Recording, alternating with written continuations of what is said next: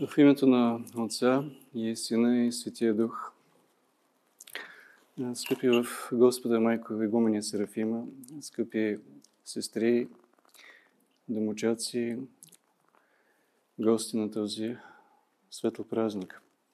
Поздравявам ви по случай престолния празник на съборния храм на Покровската девическа княжеска обител. Историята на храма Свети Лука, според историческите свидетелства, които ние притежаваме, следва съдбата на народа ни. Отново според историческите свидетелства, най-вероятно храмът е видял разцветата на монашеството в нашите земи, в Софийската мала Света гора. Храмът е видял тържество, храмът е видял и трагедия и разорение във времето, когато цялото ни отечество страда под ударите на иноземния и иноверния нашественик.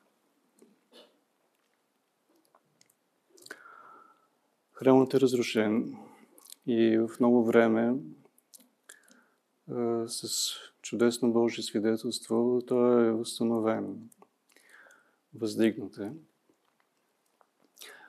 Но и в последващото време съдбата на храма е преплетена с трагичната съдба на народа ни. А и когато по удивително промислителен начин, по молитвите на святител Серафим, по молитвите на матушка Игуменя Серафим, на населничките на, тези, на тази света обител, по молитвите на светия апостол Евангелист Лука, по молитвите на Божията майка. Този храм събира под сянката си Покровската обител на Пресвета Богородица. Какво по-подходящо от това една богородична обител да има за свой съборен храм, храм на Свети Лука? Да си припомним, че Свети Лука е този евангелист, който разкрива за нас благовещението на Пресвета Богородица. От неговото Евангелие знаем за Богородичната песен Величието, душа моя Господа, която Пресвета Богородица възпява – при срещата си с праведната света Елисавета.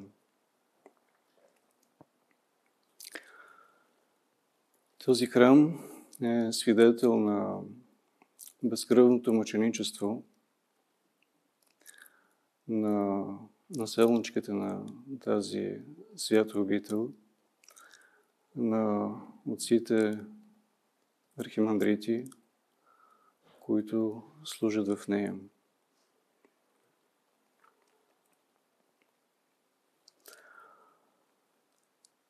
Този храм бива отнет от светата обител и след време той бива върнат в тежко състояние, в състояние на разруха, в състояние на запуснатост. И това налага да се извърши основен ремонт на храма, при което от цялата постройка остават Светия престол и основите. Това неволно навява асоциация към състоянието, в което се намира официалната българска патриаршия – след поемането на нея на пагубния курс, на смяната календара и въвличането и в економическото движение, в тежка и неприемлива степен. Населниците на този манастир достигат до основите на храма в своята реконструкторска дейност – което отново навява неволна асоциация на търсежа, на извора на основите на църковността и на вярата. Сестрите успяват да издигнат храм в традиционен православен стил, което отново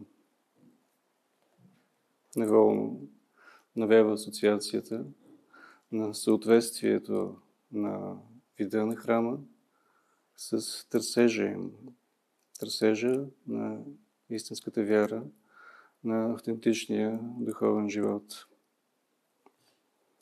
Храмът, иконостаса на храма е заграфисан с прекрасни икони. Да, той не е завършен, но нека незавършеността на този иконостас, липсата на стенописи по свода и стените на храма, да ни напомнят постоянно, че ние имаме много и много да градим, докато в душите ни се изобрази Христос, Божията майка, Неговите светии. Имаме много да градим в сърди, в покаяние, смирение, послушание и любов.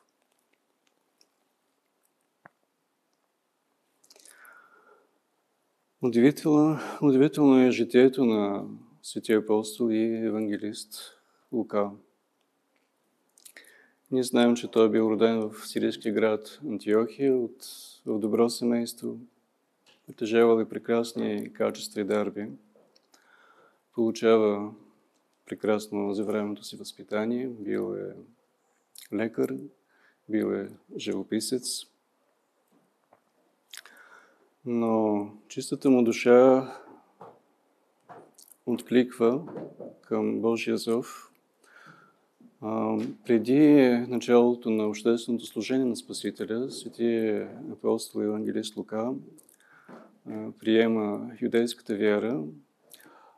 след началото на проповедта на Спасителя, свети апостол и евангелист Лука отива в Галилея,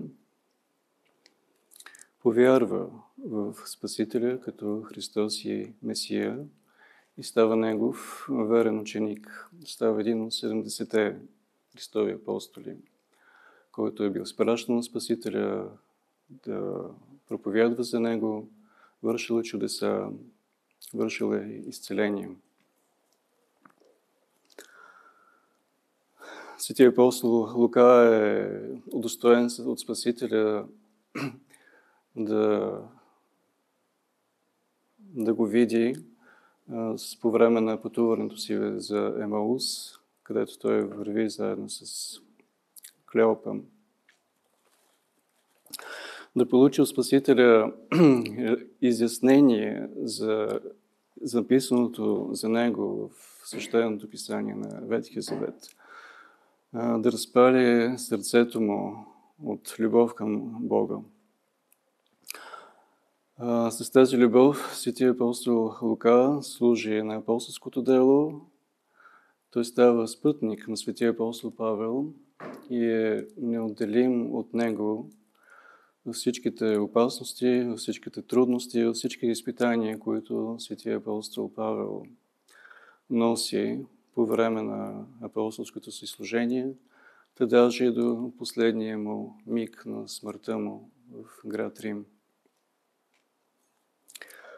От посланието на Светия апостол до Светия апостол Тимотей ние узнаваме, че всички по една или друга причина напускат Светия апостол Павел, а единствено Лука му остава верен до край, остава с него до последно.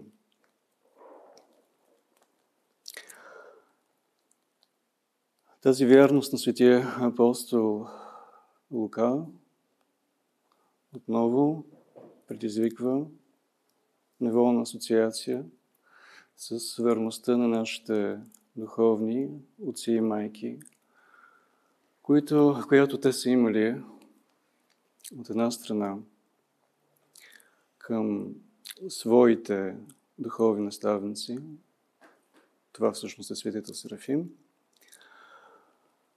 от друга страна, верността, която тя, те са имали към Спасителя, следвайки заветите на своите духовни наставници.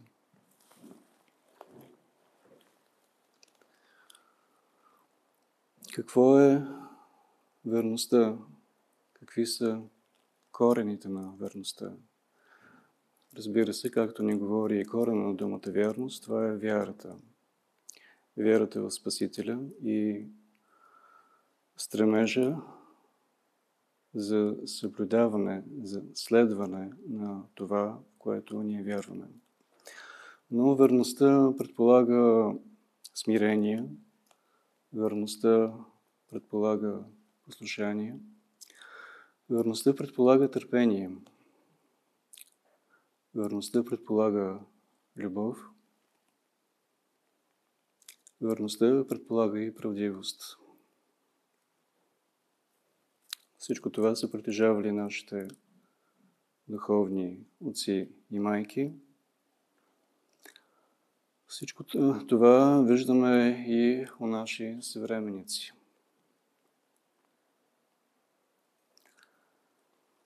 Да, когато ние обичаме, когато ние вярваме, когато ние сме предани на духоносни хора, за нас е естествено да им бъдем верни. Но, за съжаление, ние често съчетаваме верността си към хора, които уважаваме, с невярност, с непочтенност, към хора, към които ние се отнасяме небрежно, хора, чието слабости виждаме. А всъщност ние следва да сме верни към всички. Не може ние да сме небрежни към някого и да сме толкова умели, че да направим така, че този някой много добре да разбере нашето небрежно високомерно отношение към него. Какво трябва да бъде отношението ни към всеки, даже към хора, чието немощи ние виждаме и с които ежедневно се сблъскваме. Ами отношението трябва да бъде милосърдно. Какво означава това? Милосърдно отношение означава, когато ние виждаме нечия немощ, да не я провокираме. Милосърдно отношение означава, когато ние виждаме задатък за добродетел, да му даваме свобода да се прояви. Милосърдно отношение е когато ние сме правдиви, когато сме нелукави.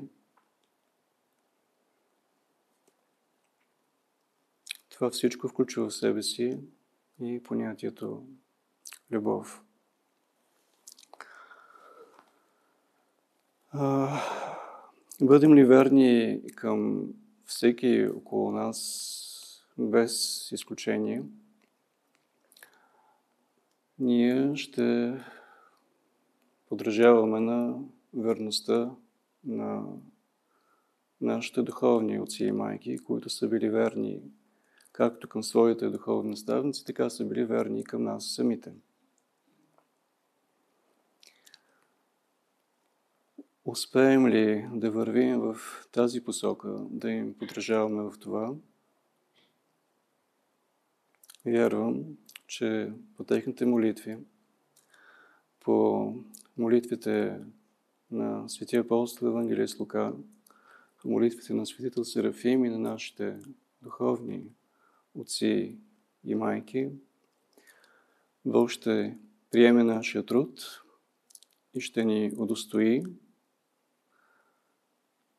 да празнуваме вечно, да прославяме Светата Троица, заедно с нашите обични духовни наставници, сега и винаги в вечни векове. Амин.